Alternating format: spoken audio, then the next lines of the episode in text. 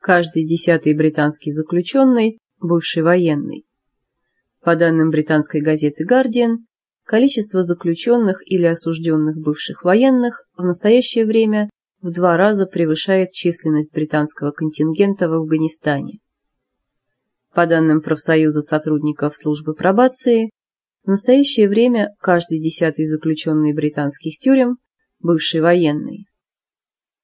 За последние пять лет количество осужденных ветеранов увеличилось на тридцать процентов.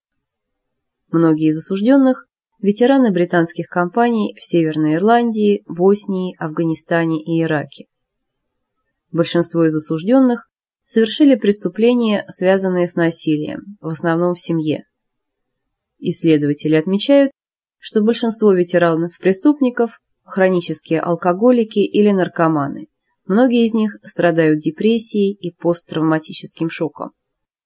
Специалисты связывают это с последствиями службы в горячих точках и трудностями адаптации к мирной жизни.